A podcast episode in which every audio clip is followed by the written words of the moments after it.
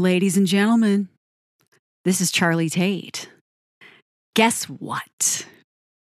This is my 100th podcast episode. I feel like Bilbo Baggins, where he goes, This is my 111th birthday from Lord of the Rings. Do you guys remember that? What a brilliant delivery, that speech. Ian Holmes, right? Such a wonderful job in that role. So well cast, Lord of the Rings. I think I'm going to talk about Lord of the Rings. I, I actually did a I, I, started to record an episode months ago that was all about my obsession with Lord of the Rings. And then for some reason, I just wasn't happy with where it was going and I stopped and I never picked it back up. Shame on me. But anyway, this is my 100th episode. We are into the triple digits now. I cannot believe it. Absolutely amazing. In less than a year, I've done 100 of these. And you know what? This has been a blast.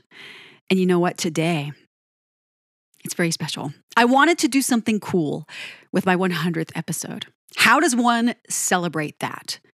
And I thought it'd be cool to do a video podcast. Well, newsflash, I cannot do that.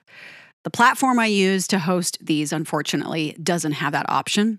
Either that or I'm completely missing it, although I dig into everything. I'm not a stranger to digital buttons. I love buttons.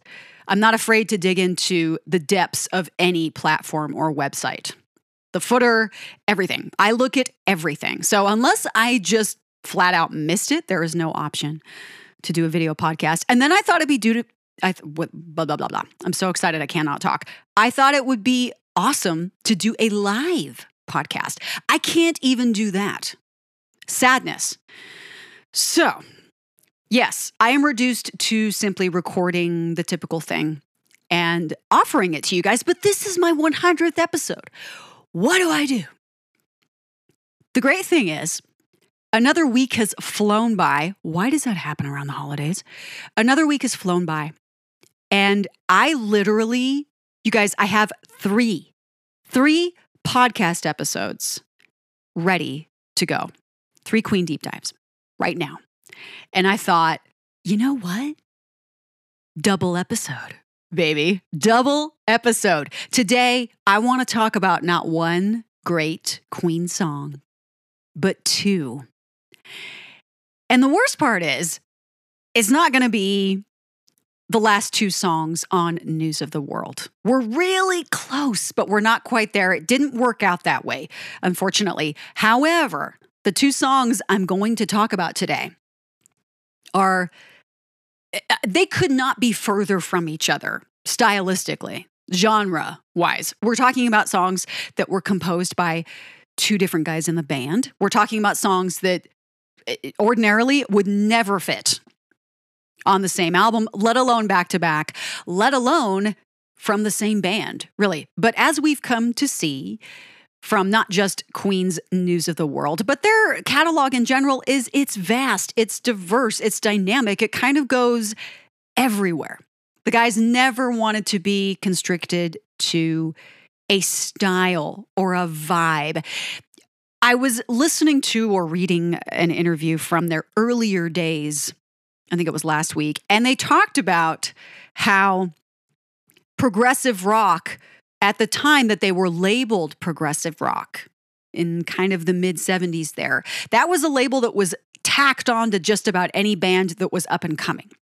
Now, I would say that yes, Queen in very in various forms in a lot of different instances in their earlier albums does sound like very progressive rock. But again, is that because that was the label that was given, or is this in hindsight? I don't really know. That's a bigger discussion. Anyway, the guys are diverse. They don't pigeonhole themselves. In fact, every single one of them, even though there is a little bit of a style that we expect from each of the boys, they like to dip their toes in different in different style pools. It's like Beck, you know. He, he Beck is very based in folk but he's also very alternative.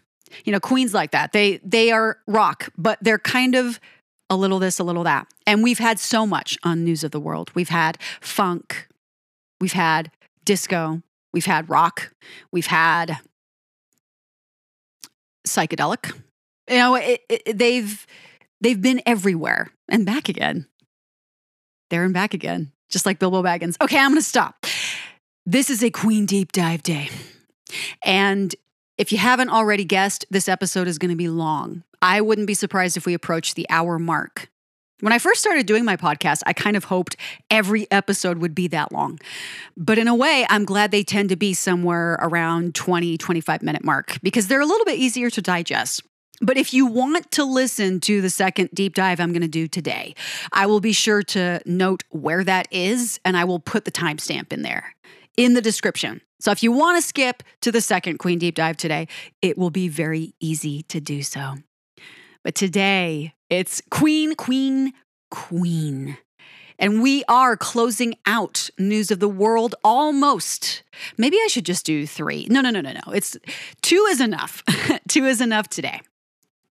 We are talking about tracks on side two of Queen's sixth album, News of the World. Of course, we're right smack in 1977. And today, this is John Deacon's second contribution to the album, Mr. Disco Deaky, bassist of Queen. And quite a brilliant one, if I might add. This is his wonderful number, our 65th Queen deep dive.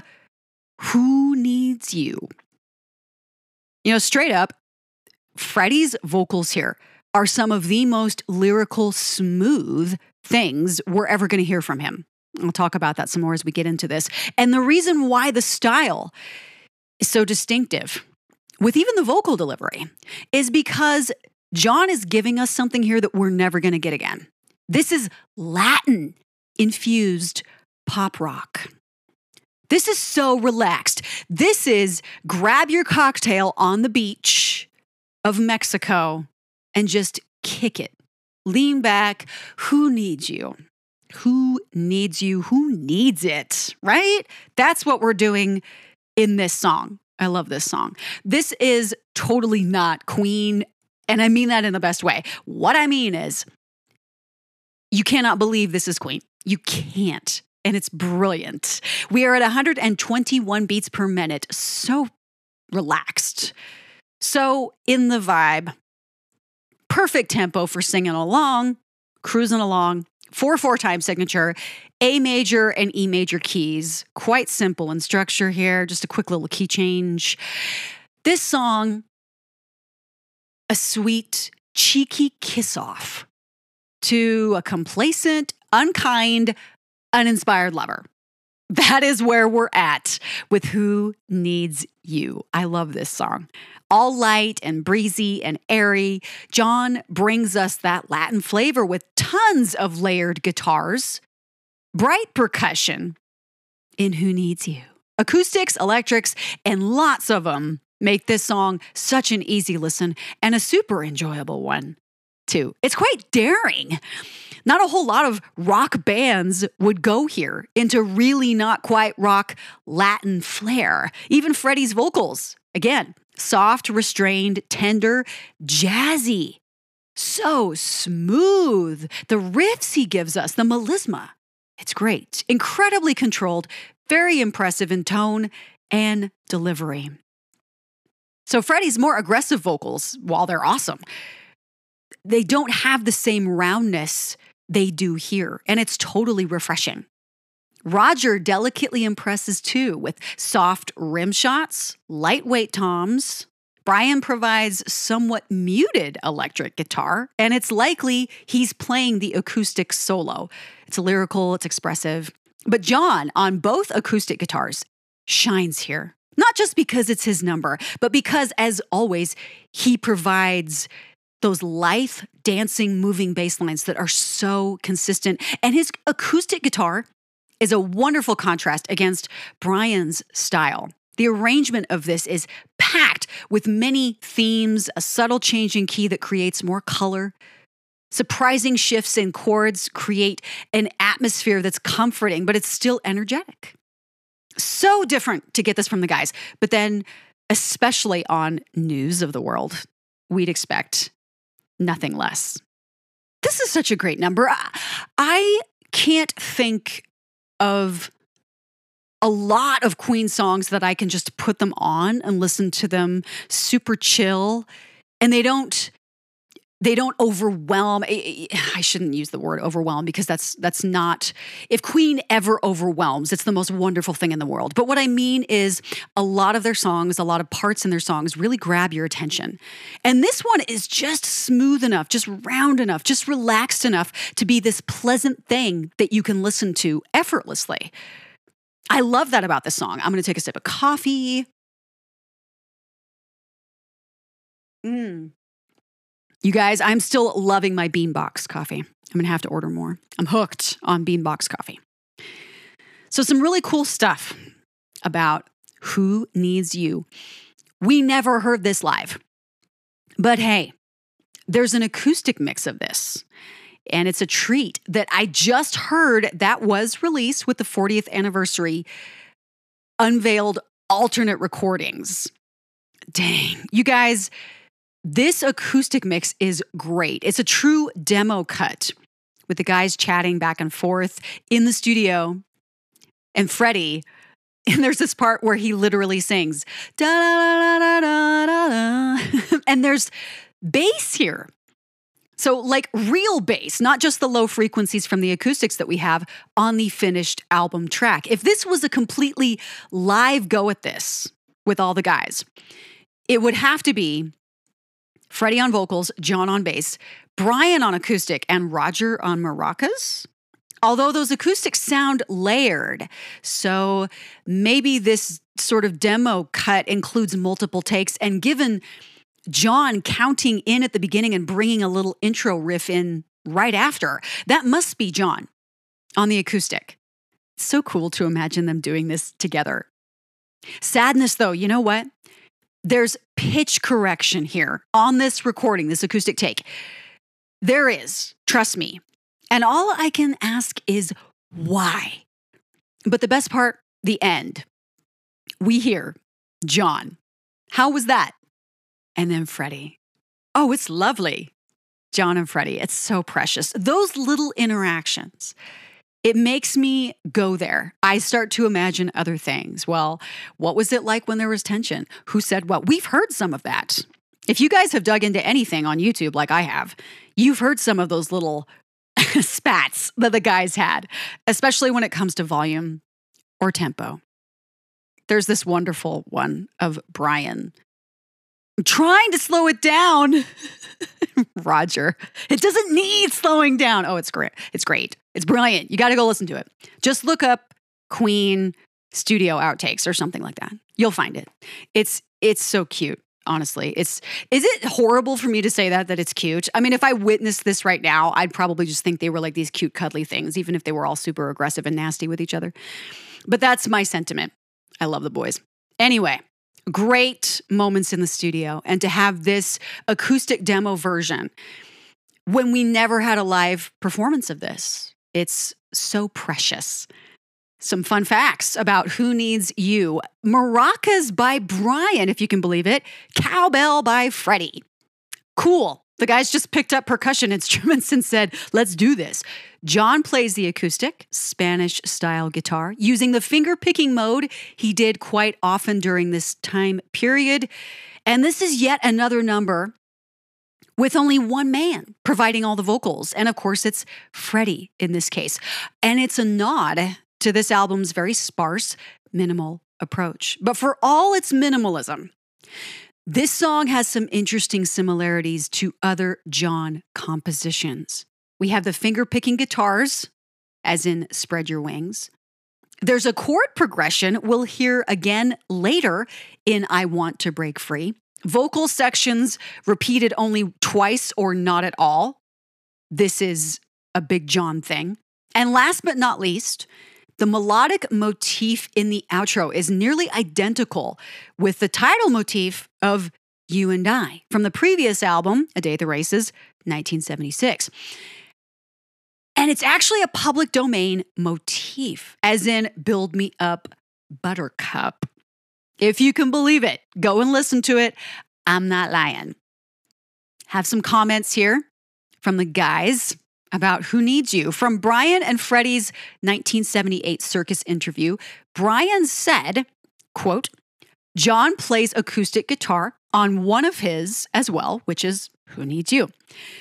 Brian goes on, I played maracas on it. While we may not do it that way on stage in the studio, that makes more sense. Unquote.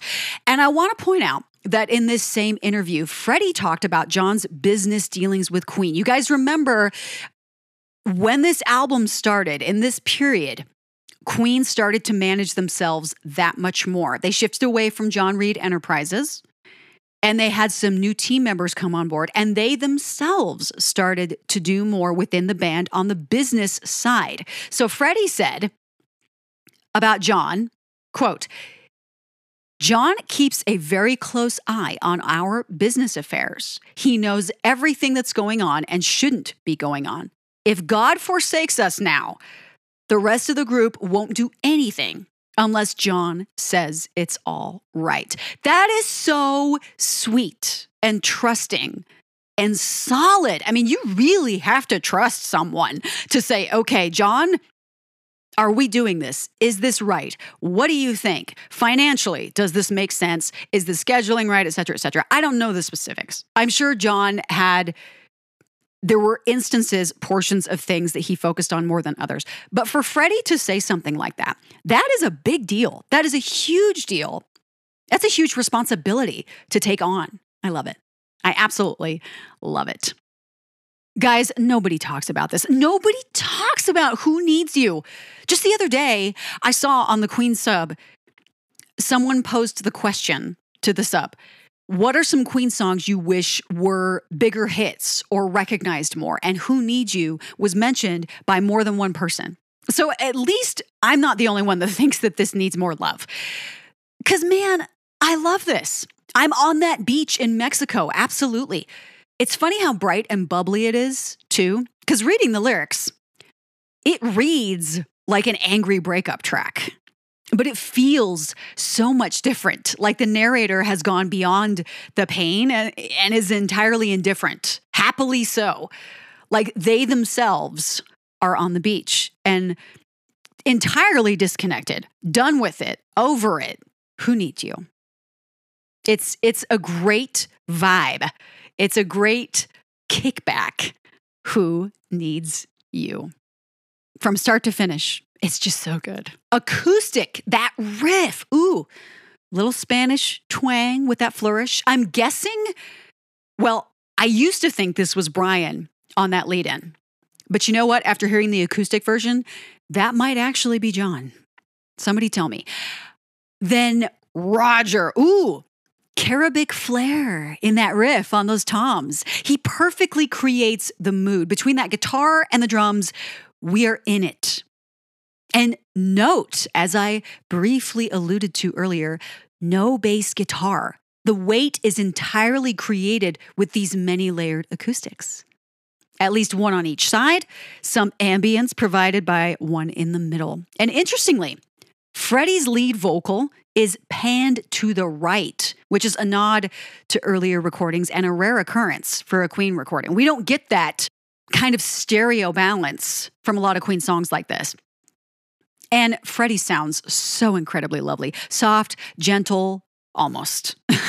Freddie isn't often really legit gentle, but here he's relaxed. Get down, make love feels like a distant memory now. I cannot get enough of these guitars and Roger's playful percussion through this verse pleasant, light, breezy, still feeling like I'm on that beach. But it's very complex in arrangement with very surprising lyrical chord changes. It's long too, which enhances the chill factor somehow, the verse. Very unpredictable on first listen, but entirely familiar and fun once you know it. These chord progressions B minor seventh, E seventh to C sharp minor seventh, F sharp seventh, back to B minor seventh, E7, and then finally to A. That conclusion of the verse going into the title, very dreamy with all those sevenths. And the guys, perhaps John, really, they know where to put those subtle accents to increase the emotion. Knowing it's Brian shaking those maracas and Freddie on those cowbell accents absolutely love it. It's like the guys went in and picked up whatever to jam on this.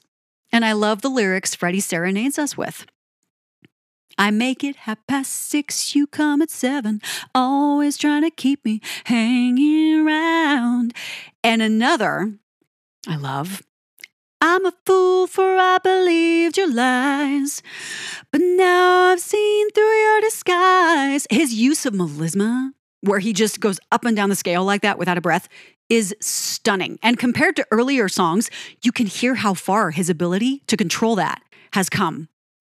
Because remember, Freddie is basically self taught as a vocalist. He came into the band with very little, if any, real vocal training, and he wasn't as good at controlling that instrument. But here you can hear the intention and that control and the breaths and the style in his delivery, all those inflections that are so Freddie are in full realization here. Brian gives us a little more acoustic flair again on his brief but magical solo. In the next phrase, electric guitar, phased and maybe flangered, appears to provide more warmth and depth, but it's never overwhelming, more of a support system at this point. The maracas kick it up a notch, double timed, and we get Freddie's rich layers of backing vocals. The and the echoed harmonies against the melodies. But Freddie's delivery of this, this lyric right here, Reaching out, reaching out for a helping hand. Gosh, it's beautiful. And again, never harsh or aggressive. This is that sweetness, that soft goodbye with so much cheek and sass. Brian, hello. His extended solo here is gorgeous, almost like a harp in some moments. It glitters and glides all over the place accidentals, sevenths, love me some sevenths in the scale. It's fabulous. Freddie gives us a playful, oh, muchachos, and ad libs, some other vocalizations. That conclusion, again, he goes into that wonderful falsetto. Well, I don't need you. Effortless. In the final phrase, the guys give us some variation on the earlier verse melodies, giving us touches and shifts that keep us grounded in the tune we've come to know, but change it up to keep it interesting. These lyrics here, so naive you took me for a ride, but now I'm the one to decide who needs you. And in the outro, earlier motifs appear with subtle variations. Fermata or that lingering on the tonic and a playful maraca shake takes us out. It really is the perfectly constructed little tune. A far cry from things like Liar or well known tracks like Bo Rap or even this album's earlier hits. But this is John, after all. And this is even different than his Spread Your Wings, which is such a wonderful song. And again, as I said in that dive, that might be my favorite John composition, Spread Your Wings. It appears earlier on this album, but here we are with something so different than that song, and it comes from the same man. So, this is what I meant when I said we veer into so many different musical territories with Queen, and it makes for such an enjoyable listen. I feel like this album as a whole, News of the World, has it's interesting. It has that vibe that the songs are all so contrasted, but there's that that iron thread of edge and angst that runs through this. And I would even say this song, as relaxed as it is, and as soft as Freddie's vocal lead is, this still has that chip on its shoulder. We talked about that, how News of the World is angsty, it's edgy, it's rough and tumble, and it's kind of like, whatever. I'm angry and I've got something to say about it. And this song perfectly echoes that attitude. I love it. That is Who Needs You. And I'm so excited that we're just getting started with this. Really, guys? We're going to go right into the next one. Woohoo! Let's do this. Let's get this party started. We're right in the middle of the party. I'm going to take another sip of coffee. Mmm. So good. All right, guys, guess what? It's late. No, no, it's not really late. that is our next Queen Deep Dive. We're heading right into the second to last song on News of the World. I am half tempted to do the last one to you guys. Nah, no, I won't. I'll save. I'll save the best for last for its own deal. It's a quite short song too, but as it closes out news, we'll we'll keep it in its own dive. We'll stick to my plan of just two dives today, back to back. This is dive number 66, track number 10 on Queen's News of the World. And this is one of my favorites from guitarist Brian May. It's late. It's interesting. This song, and I'll get into the details, you guys know me. The lyrics divide some people. There's a little bit of tension here, which is not uncommon when Brian goes into relationship territory. This is all rock. A little bit bluesy, yes, but still very much chained in rock we are here on It's Late. And this was a single released in the US only on April 25th of 1978 and it charted at number 74. Super sadness. I wish this had done better. I think there's a reason why it didn't. I, don't know. It's just a thought. And we'll talk about that as we get into this because it has to do with the length of the song, the original cut, and the single version. We're going to talk about that. Just hold on. We're at two different tempos here 94 and 182 beats per minute. And that's because there is a breakdown of sorts in this song. It's one of my favorite features of It's Late. We're in the time signature of 4 4 and two keys A major and E mixolydian. You guys remember mixolydian? It is the seventh note flatted in this major scale. So, you know, there's eight notes in a scale, seven if you don't count the tonic twice or the root note twice. Anyway, mixolydian is when you take the second to top note and flat it by a half step. Creates a very square, strong, very common sound in the world of rock music. And here we have that with E Mixolydian. So let's talk about the topic of this song. I was touching on that a little bit here a few minutes ago. This is a three part story of love and loss. It's actually written that way in the liner notes. It's sort of in movements, if you will. And really, someone else wrote it best on songmeanings.com. When I was researching this, I found a great description of this song, I thought, on songmeanings.com. This user wrote, This song is all guilt pangs about having another one night stand or a lifetime of them, if you will. Yes, this is a three part story of Love and Loss. And Brian gives us more details about it straight from the composer. So I'll let him speak that for us as we get to the quotes from the guys. But let's talk more about It's Late. And you guys, there's a lot to cover here.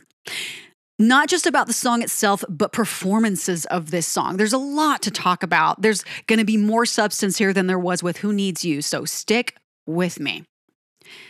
We couldn't be farther from that Latin infused kickback track.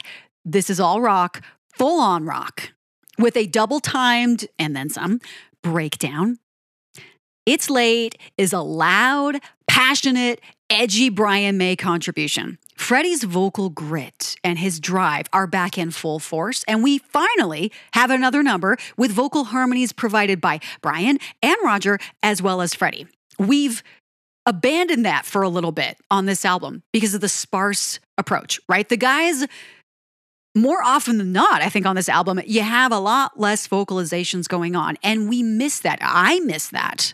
I miss that a lot here. I love News of the World, but I miss the warmth and the wall to wall sounds that make Queen Queen when it comes to the vocals. But we get that more here it's a welcome return. This is the last major rock epic we'll get from the guys for a while, too.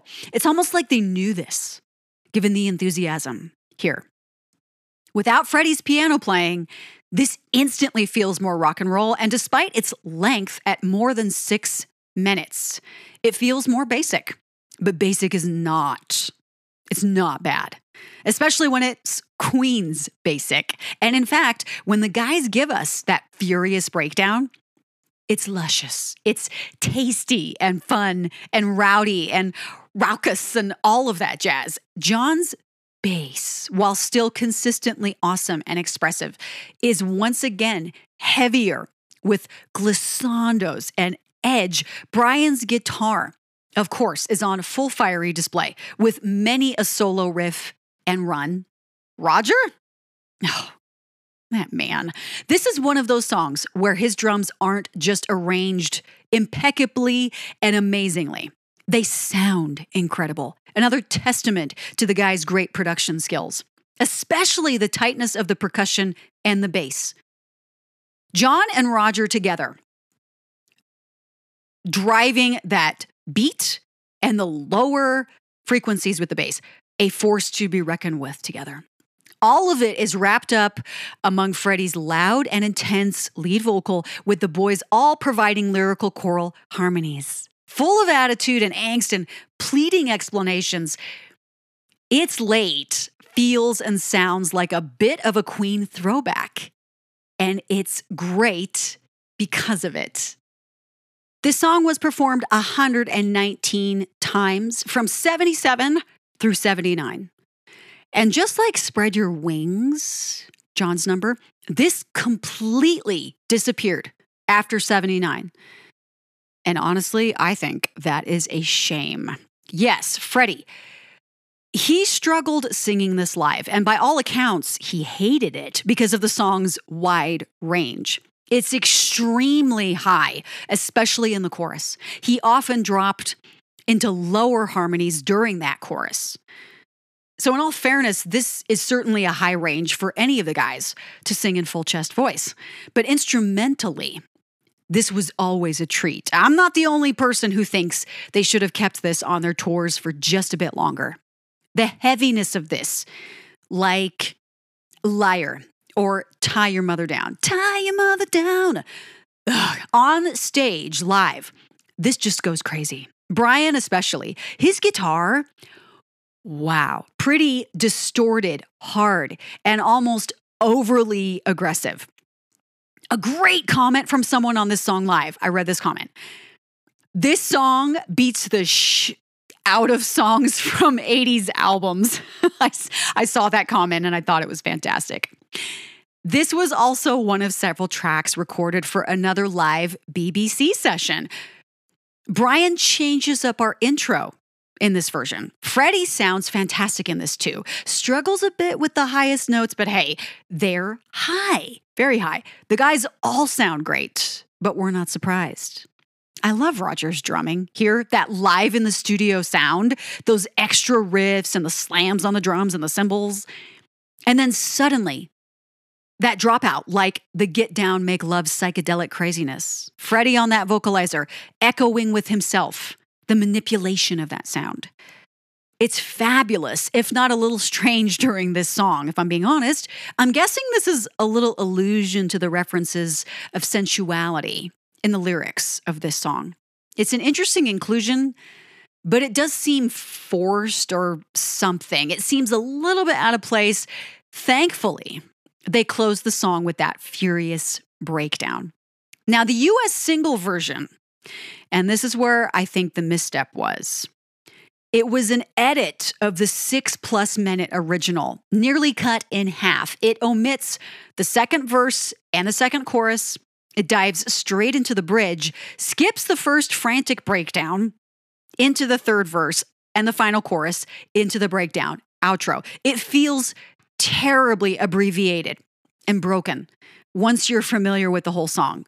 But I suppose they were concerned about its appeal on the radio, right? Because when you played a song on the radio, and there are exceptions to this, Bohemian Rhapsody is a big one.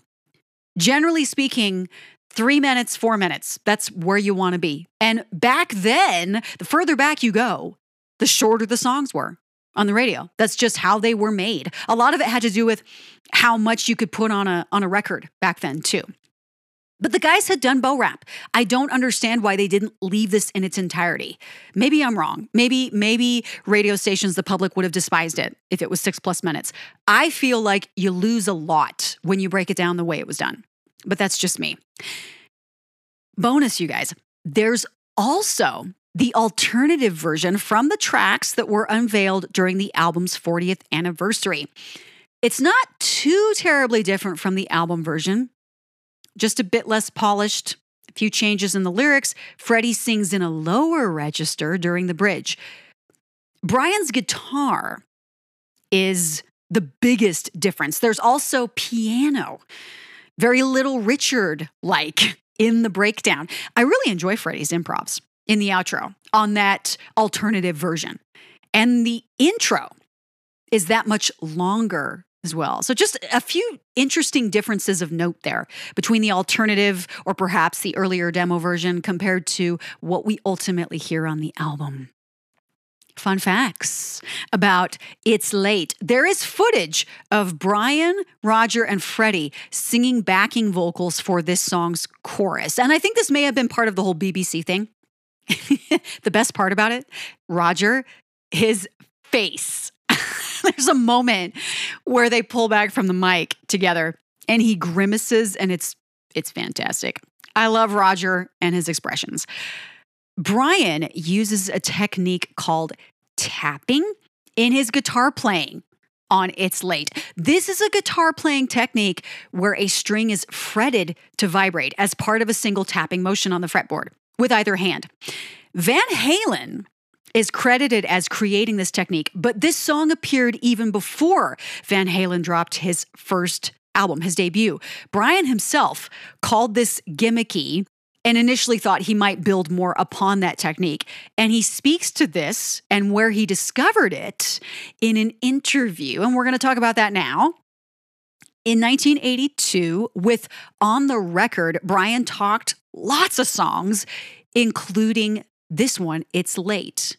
And he was asked, Do you tap on the fingerboard with your right hand in It's Late? And this was his response. And I paraphrased this because it was quite lengthy. I love Brian. He always goes into detail. Here are the specifics you need to know. Quote, Yes, that was actually hammering on the fingerboard with both hands. I stole it from a guy who said he stole it from Billy Gibbons and ZZ Top. And this was somebody performing in Texas, I believe. Back to Brian's quote. I was so intrigued by it, I went home and played around with it for ages and put it on It's Late. It was a problem to do on stage. I found it was a bit too stiff. If I persevered with it, it would probably become second nature, but it wasn't an alleyway which led very far, to my way of thinking. Unquote. Now, regarding the lyrical story of the song, Brian has said, quote, it's another one of those story of your life songs. I guess it was very personal. It's written in three parts. It's like the first part of the story is at home. The guy is with his woman. The second part is in a room somewhere. The guy is with some other woman that he loves and can't help loving. The last part is he's back with his woman, unquote. So Brian is acknowledging, totally straightforward, that this is very personal and yes, this is about being with more than one person. And I think this is where some of the tension comes in. Some people go, oh my gosh, you know, people get very judgmental about this song. Now, me, hey, I'm kind of the live, let live kind of person. I have my morals, I have my beliefs, I have things that I would or would not do. But when it comes to the creative elements of things like songs, art, etc., I look at the whole. And this whole is so good. You guys, I love It's Late. I love it. I love the breakdown. I love the length. I love the storytelling. I love Freddie's lyrics. I shouldn't say that. I'm sorry. I love Freddie's vocals. And this is very well written. Say what you will about the content. This is very well written rock at its best. I love the percussion. It's Late is so good. But I have some how dare they quotes from the press, as well as some praise. Washington Post, in their review for News of the World as a whole, really went after this song, writing, quote, It's Late, a plaintive rock song in typical Queen style about a failed relationship, is less successful than We Will Rock You, though it is still likable. It is flawed by the instrumental break and high powered instrumental ending, both of which go off on a drum and guitar bonanza, interrupting the otherwise neat structure and undercutting the melodic poignancy. And this seems to be a major problem with Queen. They don't know when to end a song. They frequently succumb to excess in effects, and they tend to supply their songs with instrumental breaks that have little to do with anything. Quote, unquote. So I want to talk about this a little bit because I find it interesting that they actually criticize very heavily the breakdowns that I love so much. I feel like sonically, this song takes you to the edges of the emotional spectrum that the writer was feeling at the time. The highs and lows, the starts and stops, you know, the stop and go, the the hot and colds, that go along with relationships. That's what I feel like this song encompasses. And that's just my opinion. But clearly, Washington Post, whoever wrote that, is thinking, okay, this is not succinct. This drags on. This drums on. I think the guys do fantastic when they expand their tracks like this because they understand how to transition, how to as they as they wrote go into some excessive territory and let's just be honest, Queen, especially beginning in this time period, were all about excessiveness. I mean, that word, I can't tell you how many times I've read it in interviews, in recaps about the guys, the parties. There was a lot of excess happening in a lot of respects. And I I don't think it did them any kind of disservice. I'm just saying. I'm extremely biased because I love Queen, but anyway. I just find it interesting that Washington Post went into this so heavily that how dare Queen not just end this song? I think this song is brilliant because of the way it moves and shifts through this journey of these relationships. Now, I have to wonder, given Rolling Stone's comment about side two of news being accented with sexual failures, hers, you remember that? If they were referring to this, Clearly, this song isn't about the ladies, but the focus is on the narrator and his failures, his doubts, his shortcomings. There's even emphasis on how sweet and on how her love is quote unquote the sweetest love around. I, I don't feel like this song goes after the, the women. No. I don't even think Get Down, Make Love does. I, have always found that comment from Rolling Stone to be really strange because it, to me, it's not it's not overtly obvious that this is attacking ladies and their sexual failures or relationship failures or shortcomings or whatever. This song in particular, though, it just feels like the narrator is kind of dwelling on his own thoughts and feelings more than anything else and he's struggling with what is happening and what is transpiring in these relationships, this relationship, whatever. That's what I get from It's Late. But you know, I'm not a publication. And I'm not a publication who has been kind of against Queen from the start. And yes, I'm alluding to Rolling Stone. I'm not even alluding to them, I'm calling them out on that. They did that so often. Anyway, that is my how dare they attack. But here, of course, we have praise for It's Late. Mick Wall of Louder Sound just recently wrote a lengthy article about News of the World and about this song. Quote, at more than six minutes long, this, It's Late, was his, Brian's, idea. He explained, for a song conceived and performed as a three act theatrical play, to the point where the verses are called acts on the accompanying lyric sheet. But this was no prog extravaganza a la the black and white sides of Queen 2. The guitars on It's Late are low slung one moment, high stepping the next, showing off the same tapping technique that Eddie Van Halen would make such a virtue of when his band's debut, Van Halen, was released months later. Unquote. That's a wonderful summary of this song, the energy, the back and forth, the contrast we have throughout this number all on its own. And oh, the fans, fans love this, me included. Yes, it's called out as one of their best, along with other long epics like Liar or The March of the Black Queen. Honestly, it's probably my favorite from News of the World. Okay, maybe alongside Fight from the Inside.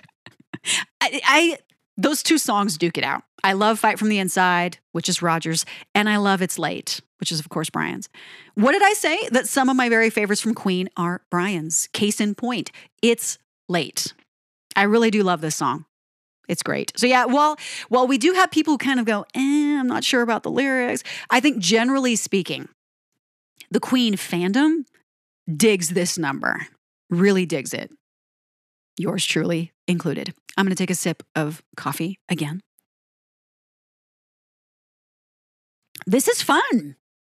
Back to back dives. This is great. All right, let's keep going because we got more to talk about. We're going to get into the nitty gritty. We are going to get into the specifics, the details of It's Late. This is going to be intense. Hold on. Soft, delicate, balanced guitars on the left to the right. Then it starts that riff, so bluesy. Ooh, bluesy and Freddie. You say you love me, and I hardly know your name. Sang it, boy. His aggression is a force. I love that the instruments here are still fairly quiet, and Freddie's just busting out the gate. Fantastic. Centered in between those luscious guitar licks. There he is. This starts so unassuming. Even with Freddie's vocal brightness, it's simple. I could love you if I could let you stay. And on that note of stay, literally crash, crash, crash on the tonic, drums, cymbals, guitar, bass. Gang's all here. It's late into the chorus. Ah, it's been a while since we heard lovely, layered vocals from all the boys and syncopated on the offbeat, no less. Reels us in. Freddie chimes in against those choral vocals. And all around the harshness, the growling guitars, all grit, dirt, bass pounding harsh, but nothing but ordinary in its weight. The drums crash and burn in their loudness like something wound up that finally exploded. Ah, the chorus is such a treat. One of the best things on News of the World right here. The second verse is that much more attitude and angst. The way you love me is the sweetest love around. Ah. And then the conclusion of this phrase, but after all this time, the more I'm trying, the more I seem to let you down. Why do I love singing this so much? John's bass. It echoes Brian's familiar guitar riff, but there are some surprising higher notes, accented, that stand out. These transitions are absolutely flawless, from chord to chord and back again. You made me love you. Don't tell me that we're through. Chorus, please. It's late, but it's driving me so mad. The boys sing it out. Freddie is higher in full chest voice than he's been in a while, and he's growling and rough and riled up, and it's glorious. Instrumentally, we're louder than the first chorus, and it's awakening and unapologetically raucous a few more cymbals, guitar riffs for more clipping and intention, but halfway, here we are. I've been so long, you've been so long, we've been so long trying to work it out. This bridge, ah, it's pretty simple in its chords, but dang it if it isn't hitting all the right notes. Unrelenting, in your face, shades of that chorus from Get Down, Make Love.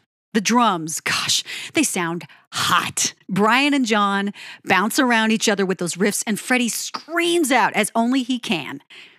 Then that climax. We got to know what this life is all about. I can hear Roger in there, that beautiful falsetto of his. Here we go. Brian Blues guitar, that tapping technique in full swing. This sounds like a perfectly haphazard solo with bent notes, accidentals, and a not so delicate but perfect key change.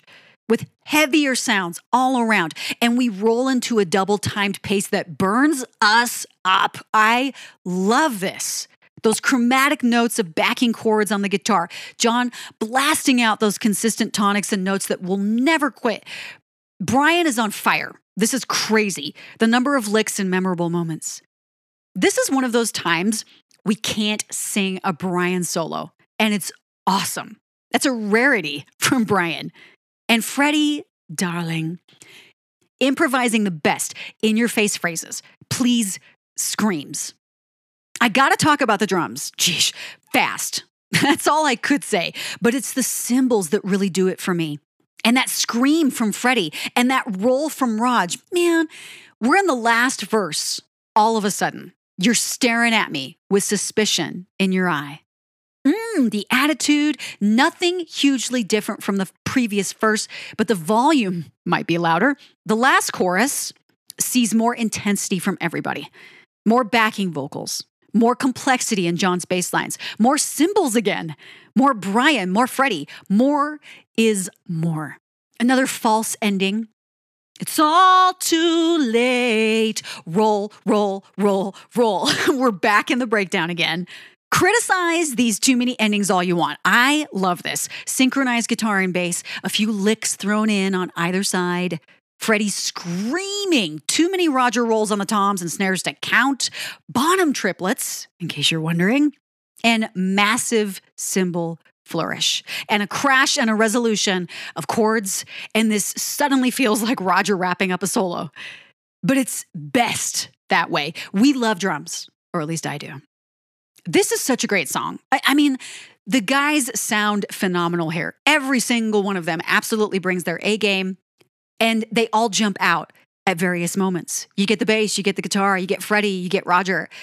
It, it just every single element of what makes them great is right here in It's Late. I really believe that. If there's a song you want to listen to that emphasizes their focus on attention to detail, perfectionism, dynamics, great production, great performances, lyrical and completely unsingable guitar solos. A vocal delivery from Freddie that is all grit and sass and blues and attitude. It's all right here. Bonus, we finally get Roger and Brian and Freddie giving us backing vocals again. I love this. I love it's late. It's late, but I'm bleeding deep inside. you guys, this is fantastic. Go listen to It's Late. Go check out a live performance or two. Go listen to the alternative version with the piano in it. I'm telling you, so Little Richard. Freddie on that piano. It's so weird to hear piano in that version because it's not on the album but a nice, refreshing change of pace. It's late. You guys, I am done. Two Queen deep dives under the belt. We've got one more to go before we close out News of the World. And it's again a radical shift away from everything else we've heard on the album thus far. All right, guys. I am done. I'm done talking. That is it keep yourselves alive. I'm so excited. It's been 100 episodes and we're just going to keep on rocking and rolling. Have a great day, a great evening, a great night. I'll be back again. Coffee in hand, probably. Beanbox. Beatbox? That's a cute play on words. I just noticed that. Beanbox. Okay, guys. Before I say anything else, bye.